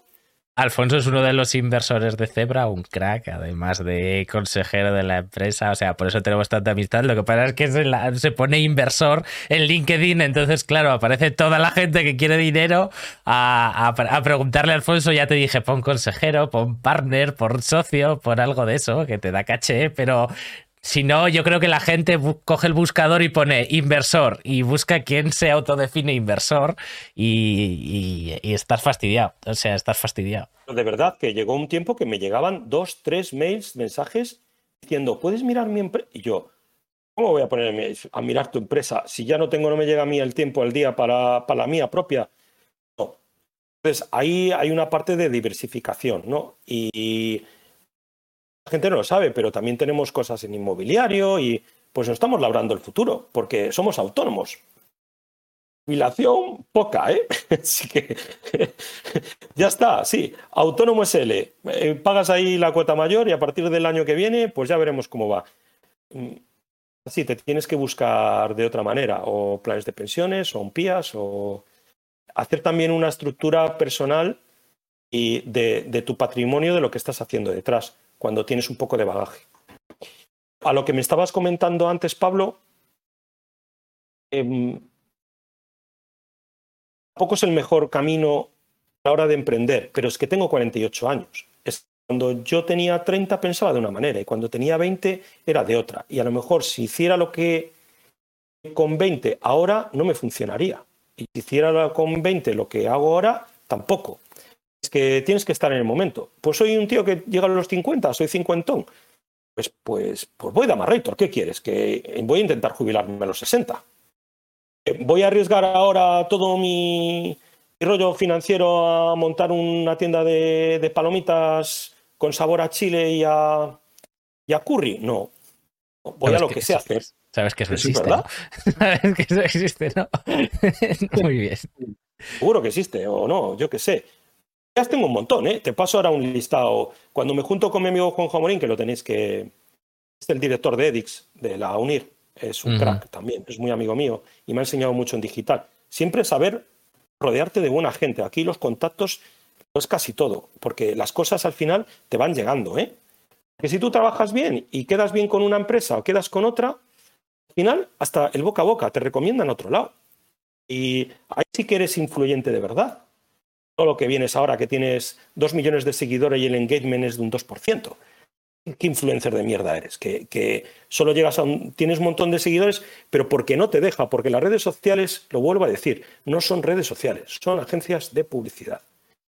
Y es para sacar dinero, si no, no estaban ahí. Cualquiera es un medio de comunicación tapado como agencia de publicidad y de una agencia de medios. Claro, de hecho es, una, eso es un tema... me decía, No, que digo que eso es un tema interesante el que comentas, porque claro, o sea, es decir, yo creo que las redes han ido de servir más y de que saliesen muchos modelos de negocios en el Facebook inicial, que había mucho orgánico, que Facebook igual estaba menos depurado para eso y que cualquier negocio pequeño podía ir creciendo, lo mismo con Instagram. Yo creo que hemos ido pasando hacia, eh, hacia un tema de, joder, es que ahora TikTok tienes un millón de visitas y igual consigues 3, 4, 5 suscripciones, eh, ¿sabes? Por ese millón de visitas, porque es paso, paso, paso. O sea, es decir, vale, te ve mucha gente, conoce tu cara mucha gente, pero la relación se acaba ahí. O sea, no, tiene, no, no tienen mucha más relación que, ah, este es el que me hace gracia, ya está. ¿No? O sea, puede ser que vayamos a eso y que cada vez necesites pagar más y más y más para, eh, eh, para que puedas seguir saliendo, ¿no? O sea, es decir, yo creo que las redes han cambiado un poco, o sea, es mucho más difícil ahora montar un negocio. Han cambiado mucho, muchísimo, pero y van a seguir cambiando. Yo hablo, mira, Pinterest se está reinventando, para mí es una de mis redes sociales preferidas, y la gente piensa en Pinterest solo aún con fotos. Pinterest es ya todo vídeo. Y, ahí tengo al mes, no sé si un millón de visitas, dentro de la red, que no van a recetas de rechupete, pero dentro de la red. Em, hay muchas y van saliendo y se puso muy de moda aquello de los círculos hace dos años, el año pasado. Ahora hay otra que está muy de moda. Parece que tienes que estar en todas y si estás en todas no estás en ninguna. Eso las marcas lo han entendido. Al final, eh, la marca tiene que estar presente en una o dos y manejarlas bien. Normalmente las lleva la agencia de comunicación o el departamento interno de marketing digital. Y ya está. Y hazlo bien ahí. Y luego ya, si quieres aumentar, aumentarás. O estás en otra, dependiendo del target de gente de la edad que quieras o, cualquier historia de estas. Pero lo que decía Pablo, me junto con Juan Morín. Es, en una comida pueden llegar a surgir como ocho empresas distintas. Que dije, una buena idea en el cajón no sirve para nada. Una mierda pinchada en un palo bien ejecutada funciona súper bien. Entonces, ¿quién era por aquí? ¿Recuerdas cuando dijo lo de mm, los food lockers se llama, o cómo, cómo es lo de Amazon que metes en los cajones de los portales. Los lockers de Amazon. Dos años antes lo habíamos pensado. Dos años antes de que salieran. Y si lo hubiéramos hecho, teníamos otra empresa. Pero si no tenemos tiempo ni para lo nuestro, para montar otra cosa. no, claro, la cuestión es que eso. muy buenas, ¿eh? Muy buenas. Ahora las voy a poner aquí a ver si la van a copiar. Y luego queremos retomarlas y Alfonso, ya sabes que la idea no vale mucho. Ya sabes que la, que, la, idea no vale mucho si no la ejecutas, no estamos de acuerdo. O sea, al final, eh, aunque tengas la idea, si no haces nada y aunque lo empieces a hacer, si viene Amazon, o sea, lo, que es clave es que lo que tú dices, o sea, el equipo, que conozcas a la gente o que, o que te dejes ver, ¿no? Y que vayas a conocer a la gente que toca y a tocar las puertas que hacen falta. Eh, vamos, o sea, es un trabajo, es un trabajo mucho, mucho menos divertido. Y otra cosa que hablabas es que al final eh, no es un trabajo tranquilo, no es, oye, yo recibo mis mil euros, mis mil euros son para mí y ya está, a final de mes, como, como cuando eres empleado, sino tú de repente empiezas a ver que te llegan 3, 4, 5, 10 mil euros y que el día 1 te llegan y que el día 2 han desaparecido todos, igual más de lo que has ingresado y que al mes que viene no hay, entonces, claro, o sea, es estresante además, o sea, que, que también hay que mantener esa esa pasión inicial por tu idea, que eso no es tan sencillo para mucha gente, ¿sabes? Eh, no, si tuviera que montar todo lo que tengo ahora, ahora no lo hubiera hecho. Eh, mm, el tema de los hijos, que lo decías antes, es muy importante, porque te cambia todo ahí eh, a la cabeza. Prioridades son totalmente distintas. Ya está.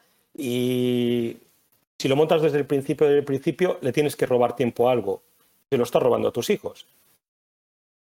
Hace tiempo en Twitter salía uno que no, que era gran. Em, era una, un gran CEO de una compañía y que tenía cinco hijos o algo así. Y era padre, y digo, padre, lo de padre ahí, arriba. No es padre. ¿Cómo vas a ser padre? ¿Dónde los ves? Si no los ves ni para acostarlo. Em, ¿Cómo ejerces? Estamos hablando de la conciliación y todo esto. Y en el colegio y no veo padres. No voy a buscar al niño hablamos, aquí hablaríamos de política, de machismo, de todo. Pero es que es lo que hay, es el día a día. Os doy un dato. El 82% de la gente que visita recetas de rechupete, y son 100 millones de visitas al año, son mujeres.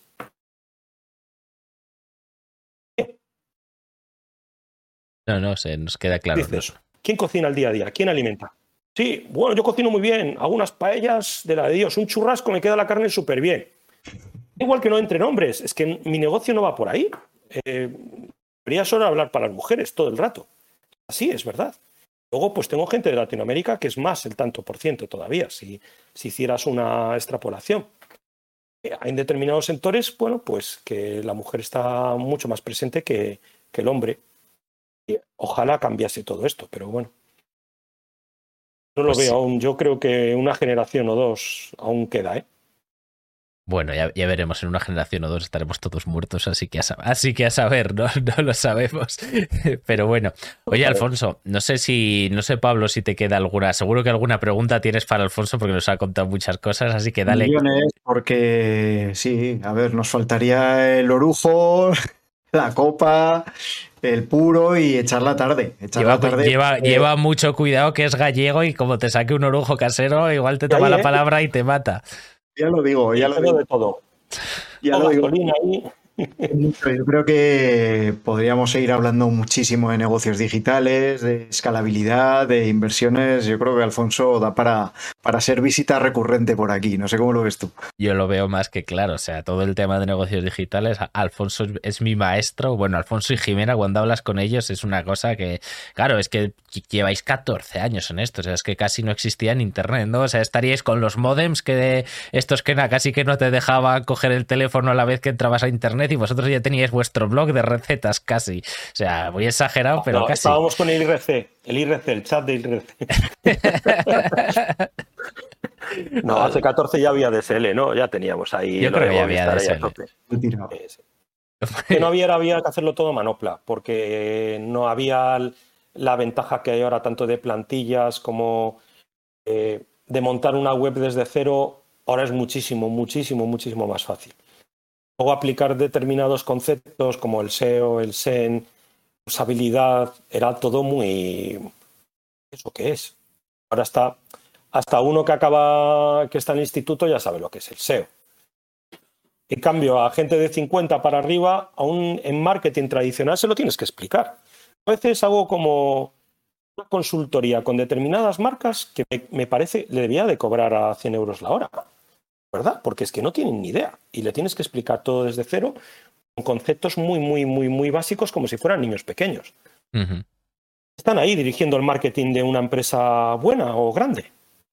Claro, y eso te- además a ti te complica la venta, te complica todo porque ver a complica quién la le venta. Cuando vas ahí y te encuentras con un muro y le tienes que explicar conceptos básicos del...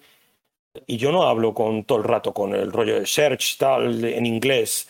Me parece que hablo en medio en English. Yo hablo en español. Cuando le explico lo que es el SEO, es eh, optimización de buscadores. Se lo explico todo bien para que no me vaya por las ramas.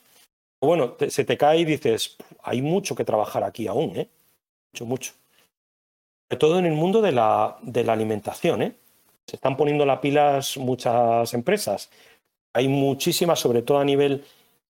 Hay como una travesía ahí en el desierto de pymes que crecen ahora y ya están en el e-commerce y todo ya empieza muy bien, pero hay otras que llevan mucho tiempo y no quieren cambiar, ni siquiera cambiar los logos, ni su web es muy mala o, no creen en el contenido, que están como anquilosados en el pasado y como les ha ido bien, tiran, pero eso es una muerte a un futuro próximo. Bueno, pues siempre ha pasado. Bueno, La historia no, de la cremallera contra los botones, ¿no? Pues no, está claro, sí. De hecho, muchos e-commerce, eh, el problema que tienen es que no. El negocio del e-commerce es muy complicado, es muy difícil ser rentable. Igual que pasó en su día con el dropshipping, ¿no? Que ya podía hacerlo cualquier persona en cuanto las webs se hicieron sencillas y salieron los marketplaces. Con el e-commerce de cosas que no son marcas propias, está pasando lo mismo. Yo soy muy escéptico de ese negocio porque es que tan sencillo como que otra persona compre el mismo producto que has comprado tú y lo ponga un céntimo más barato y entonces tú lo pones dos céntimos más barato, el otro tres, hasta que al final todo el margen se lo queda el fabricante y Facebook por el marketing. Y es un negocio muy muy complicado el e-commerce como no hagas cosas muy diferentes de oye de hacer tu marca de hacer valer porque tú eres mejor es un negocio de margen cero como tú dices. Y si te vives en el pasado, de acuerdo. Mira lo has dicho en cuatro líneas has definido perfectamente lo que es un e-commerce ahora es verdad es así y, hay gente que, tiene una tienda de quesos y monta un e-commerce y piensan que van a vender no vas a vender nada es que estás en octava de Google, estás muerto, ahí no te van a encontrar nadie. Ha dicho, se nos ha dicho mucho, tenía retail, tenía una tienda, entre otras cosas, y, y te decía, no, es que tienes que montar una página web y vender. Y bueno, nuestro, nuestro aprendizaje fue abrir, hacer una pequeña inversión a ver qué pasaba, y enseguida nos dimos cuenta de que vender el producto de otros te generaba, le generaba el beneficio a Amazon y le generaba el beneficio al proveedor, pero a ti no te generaba absolutamente nada porque se te iba todo el margen en el envío gratuito, en el pago de la comisión que tenías que dar a Amazon o al marketplace que fuera, y en las devoluciones que te llegaban de producto que, bueno, pues que te había conseguido un montón, te había costado un montón de pasta conseguir el cliente y que de repente, pues una devolución te, te reventaba el negocio, ¿no? Y ahí, ahí me di cuenta, viviéndolo en primera persona en mi bolsillo, que estábamos currando como animales y que nos estaba generando un agujero. Y ya no solo... Te, jodía, nosotros compartíamos almacén entre establecimiento físico y establecimiento digital y cada vez que te entraba una venta por la página web, llegó a ser una cosa tan loca como que te jodía que te hubieran comprado por la, por la tienda online en lugar de por la tienda física, porque el margen se iba a cero, era un desastre. Y ya no, y ya no solo eso, yo en la pandemia me llevaba las manos a la cabeza porque de repente no sé por qué a todas las instituciones públicas les dio por ofrecer a precios más baratos que la gente digitalizase sus, sus negocios de pueblo y, y, veías a un montón de gente que tenía, que ya estaba en mala situación y que tenía una tienda de ropa multimarca montando e-commerce con agencias que les metía que dices tú, pero ¿y qué? Si te van a dejar un e-commerce, mira, ahora se me ha parado la cámara, te van a dejar un e-commerce eh, aquí parado y, y, no vas a vender nada, te habrás gastado 5.000 euros y, aquí se ha quedado, ¿sabes? Es una cosa que, era impresionante, pero bueno. Mira, Pablo, ahí has aprendido. Tú imagínate, yo ahora te cojo y te digo, doy recetas de rechupete, tiene 100 millones de visitas al año. ¿Tú qué crees? Me has dicho que era una Marrator. No he montado ningún e-commerce. Tengo un millón y medio más o menos de visitas recurrentes fijas fans, de gente que está enganchada a recetas de rechupete. Em, todos los meses, ahí están fieles. Es decir, yo ahora dejo de publicar y sé que un millón es siempre un millón de visitas. En vez de tener 100, pues tendría 12 millones. Que van allí, que cocinan mejor que yo. Pues tú imagínate, alguien que ha empezado sin freír un huevo desde hace 14 años, que ha ido evolucionando conmigo yo creo que ya sabe hacer espumas y de todo. Es decir, eh, tiene una evolución mayor que yo. Ha aprendido a mucha gente ha aprendido a cocinar con recetas de rechupete. He ido a su casa y, cocina mejor que yo, porque ha hecho más platos que los que hago yo, porque ya lo digo que, tengo un equipo. Es imposible publicar cinco artículos diarios, como si a mí cada artículo me lleva a hacerlo a mí una semana hacer un vídeo, fotos, eh, Photoshop, eh, la redacción, ir a comprar, eh, planificar la receta, grabarla, todo eso son cinco días de trabajo, cinco días. Puedes hacer con un móvil más rápido y tal, pero el youtuber o el tiktoker o Instagram más básico le lleva todo el día hacer esa receta. Si yo publico cinco al día, imposible. Pues, pues no me he atrevido, porque he visto que amigos míos también con... Al final tienes que ver también lo que hacen los demás. Que a lo mejor lo monte y va bien, pero el trabajo que te lleva hacerlo podría poner un afiliados o algo así, pero no, me, no renta. No veo que sea una línea de negocio que de verdad me vaya a sacar de un apuro. Puede ser algo que me traiga un 1, un 2, un 3% y nada más. Trabajo que has llevado tú, pero tú ya has aprendido. A lo mejor te dejo recetas de rechupete y sí que lo haces muy bien. lo compraría otro sitio. Yo estoy seguro que si viene un corte inglés, un Carrefour, y compra recetas de rechupete y empieza a meter su carro de la, de la compra ahí con una programación muy buena o tal, como se está haciendo ahora para compra digital, lo rentabilizaría súper bien, porque hay Tops 1 como lentejas con chorizo. Bueno, hay un montón de, primeras búsquedas de, de Google que sí que asesoran, porque yo si pongo una semana entera arroz, tengo un mogollón de gente haciendo arroz en casa. Tampoco quiero, ¿eh? porque yo hago menús semanales estructuradas. Tengo aquí mi libreta y tengo mi este, ¿no? Pero aquí empieza todo. Luego ya pasa a lo que es el equipo, tal, SEO, se mezcla todo con Alberto, ingeniero SEO, que, que ha hecho un trabajo maravilloso durante dos años. Yo lo recomiendo aquí poco lo petéis de trabajo ahora, a ver si iba a dejar de trabajar conmigo, pero bueno. Em, es muy bueno y me ha dado trabajo en un año para cinco años. Cinco años. No se acaban las recetas nunca. Lo que queremos ser el mejor portal de gastronomía distinto a otros. No queremos copiar, vamos con un estilo un poco distinto y blanco. Somos rompedores, ni tiramos las empresas, ponemos a parir a todo Dios. Hay maneras de hacer eh, un, blog de cocina. Pues nosotros queremos ser blancos y si recomiendo algo es porque lo he probado. Y muchas veces me vienen opciones de patrocinio de cosas raras que dije, voy a poner esto para... Si te pagan 5.000 euros, yo también me vendo. ¿Cómo no me voy a vender? Porque con ese dinero pago muchas cosas, ¿no? Pero normalmente prefiero cosas de... Que una buena marca de arroz, pues la tengo. Tengo, creo que la mejor marca de pasta creo que tengo a Galicia Calidad que son de los mejores productos que hay en Galicia. Tengo a, una empresa belga que ha puesto mis dos cocinas donde cocino todos los días. ¿Cómo no la voy a, patrocinar? ¿Cómo, ¿Cómo, voy a hablar bien de ella si estoy encantado con mis cocinas? Todo es al final como si vienes a mi casa y te recomiendo en Petit Comité un vino o lo que sea, que los he probado, que no, soy influencer. Al final, el influencer es el, tu madre, tu padre, eh, eh, tu vecino, el que te recomienda cosas de las que tú te fías. Eso pasa en un volumen más pequeño en mi blog, porque no voy a redes sociales de manera destructora, porque si estuvieran ellas todo el rato, no podría tener lo que tengo. A lo mejor ficho a gente y por su marca personal o su cara será la de recetas de rechupete. Eso lo ha hecho James Oliver. Ficha. es un referente. Ficha Ismael. de ¿eh? ¿Qué?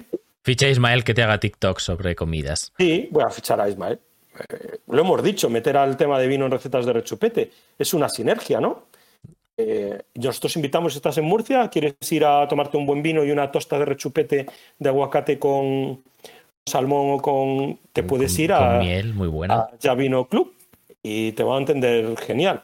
Pues es una forma de, muy, muy, muy buena, aprovecha hacer publicidad, sí, sí, muy buena esa tosta, por cierto, que diseñaste. No, sé si los camareros estarán tan de acuerdo porque tienen que trabajar a montarla, pero, pero la tosta honestamente está muy buena. Yo nunca me esperaba que el aguacate con miel y con caballa eh, supiese así de bien, pero oye, eh, recomendado recomendado. Esta es una receta de Alfonso que, sacó para el, para, para, el bar de vinos eh, de Murcia, para ella vino. Así que muy guay.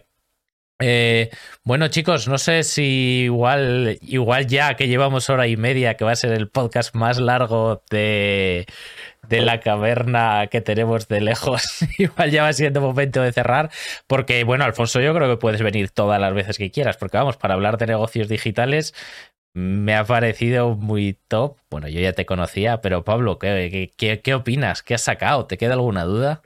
A tope, ¿no? Además se ha nombrado a Juanjo Amorín, yo estoy ahí matriculado en Edix para este año y, le tengo mucha fe porque siempre hay, siempre hay que reciclarse y nunca pensar que, que sabes todo, ¿no? Aunque hayas tirado con algunos negocios, el estar en contacto con gente que está ahí en el día a día con otros proyectos, así que Así que vamos, cuando sea, oye, que se puede hacer un, A4 ahí, que, que, se venga Morín también, que se venga Alfonso, estamos aquí los dos, y nos hacemos un 24 horas, un Twitch 24 horas a full. Sí, sí, un 24 horas. Ya os pasaré el contacto, pero sí que lo tenéis que entrevistar. Es un crack de esto. Bueno, mm, ha montado muchas empresas, todas le han ido bien. hay, hay una. Es muy amigo mío y somos de Orense los dos, del 74. Nos conocíamos en Orense, nos conocimos en una de estas también, cuando empezaba el tema de, la, de las charlas de vídeo hace la porra de años. Creo que acaba de empezar con recetas de rechupeta, así que fue hace muchísimo. Y en un rollo de emprendedores gallegos, ¿no? Y nos juntamos y desde aquellas hemos hecho varias cosas juntos y, y todas muy bien. Edix es su último proyecto. La idea, todo, todo, todo surgió de su cabeza. Eh, luego, pues buscó la persona para poder llevar el proyecto a cabo y está con la UNIR, pero podía estar con otra, otra, otro sitio, ¿no? Eso pivotó parte de la idea, os la podría contar. Ha sido hasta uno de los creadores de Terra. Eh, ojo, lo estoy vendiendo bien, ¿no?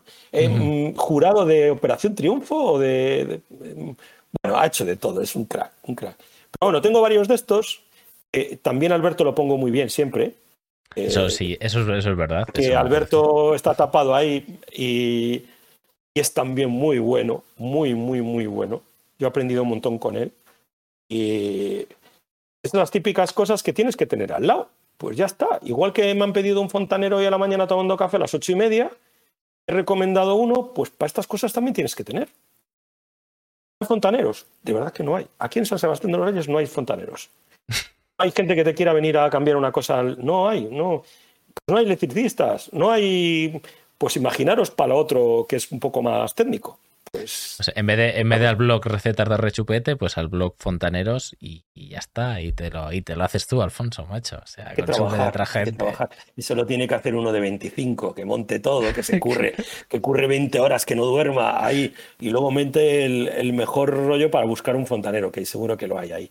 Pero yo quiero un fontanero de confianza. Por eso el que me lo pidió, me lo pidió a mí. Si es uno que viene de una web, pues a lo mejor no me fío. Por muchas reseñas que tenga. Es que eso también, también depende de la mentalidad de cada uno. Uh -huh. Que sí, que, que, me dejéis hablar y esto va para tres sí, horas. Sí, sí, no, nada, nada, que esto va para dos horas. Oye, de verdad, Alfonso, eh, bueno, Pablo, muchas gracias como siempre. Alfonso, de verdad, muchas gracias por venirte. Te tendrás que venir más porque es que tenemos que hablar de muchas cosas de, negocios digitales. Hoy nos has contado muchos recetas de rechupete y tu, y tu experiencia, pero vamos, eh, yo creo que aquí podemos hablar del futuro de las redes sociales, de los negocios de contenido digital, de infinitas cosas que creo que además son cosas que le gusta al público, que está funcionando bastante bien en, en Twitch por lo que veo. Eh, sobre todo el momento en el que has mencionado OnlyFans ha subido de golpe las visitas, no sé por qué, si será algo programático o qué, pero bueno, no sé qué se esperaban, ¿eh? no sé qué se esperaban ver, no sé qué se esperaban ver eh, con nuestras caras ahí, pero bueno, ha sido mencionar la palabra y has subido como 10 personas de golpe y nada, de verdad, Alfonso, muchas gracias por venir. Gracias también a todos los que nos estáis escuchando. Eh, porque bueno pues eh, lo estamos haciendo esto pues para que a la gente le pueda aprender es nuestro objetivo. Y nada si nos dejáis una reseñita de 5 estrellas y sobre todo si lo compartís pues vamos os estaremos más que agradecido.